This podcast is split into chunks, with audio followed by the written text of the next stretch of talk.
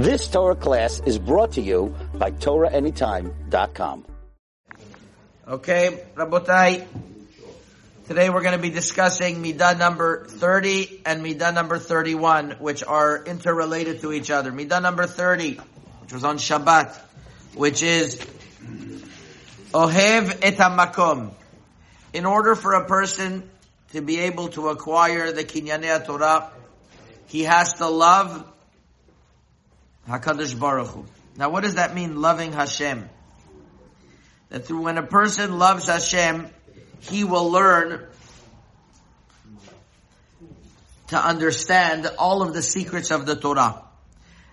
Because says the Sefer Midrash Shmuel, the commentary on the Pirkei Avot, when a person loves Hashem, then Hashem is gonna say, this is a beloved of mine, I could reveal to him my secrets. And then he will be zochet to the revealing of this, to, to revealing of the secrets. And this is the connection between Oevet HaMakom, Oevet HaBrit. What does Oevet HaMakom mean? Says the Tiferet Israel on the Mishnayot. Shiyakir derachav. You should try to understand the paths of Hashem. And when you do, Yivakesh lehashvot et atzmo elav. You ask that you should be similar to Hashem. Just like Hashem takes care of the poor, you take care of the poor. Just Hashem has Rahmanut, you have Rahmanut. Ma'u Rachum Avu. That is the secret of success of Ahavat Hashem. Now, furthermore, in this in this uh, in this um, in this topic of Ahavat Hashem, the Steipler in his Sefer Chaye Olam discusses what is the what is the concept? She Oev Hashem Yitbarach v'davek bo Yitbarach. How do you connect yourself fully to Hashem? He says like this. Even though a person in life could usually have challenges, but he could take what he has in his life around him and channel it towards Avodat Hashem. How? Says the Steipler, in a, for example, Avat Hashem. Somebody who loves another person, then automatically that person is going to love them back. So therefore he says, look, Hashem loves me. Like it's written in the Pasuk, Ve'ahavti etchem omer Hashem. And according to, and, and by Hashem's standards, the ahava is without boundaries. It is unconditional and it's without boundaries. So we have to say kimayim panim panim, just like Hashem loves us. We love we love uh, we have to love Hashem the same way. Kimayim panim panim. That's how we work on avat. That's how we work on avat Hashem. Says the Steipler. Says the following: the avat Torah and the chachmei Torah and the the ones who, who who love Hashem and and and and every single Jew will all help towards this avat Hashem. Why?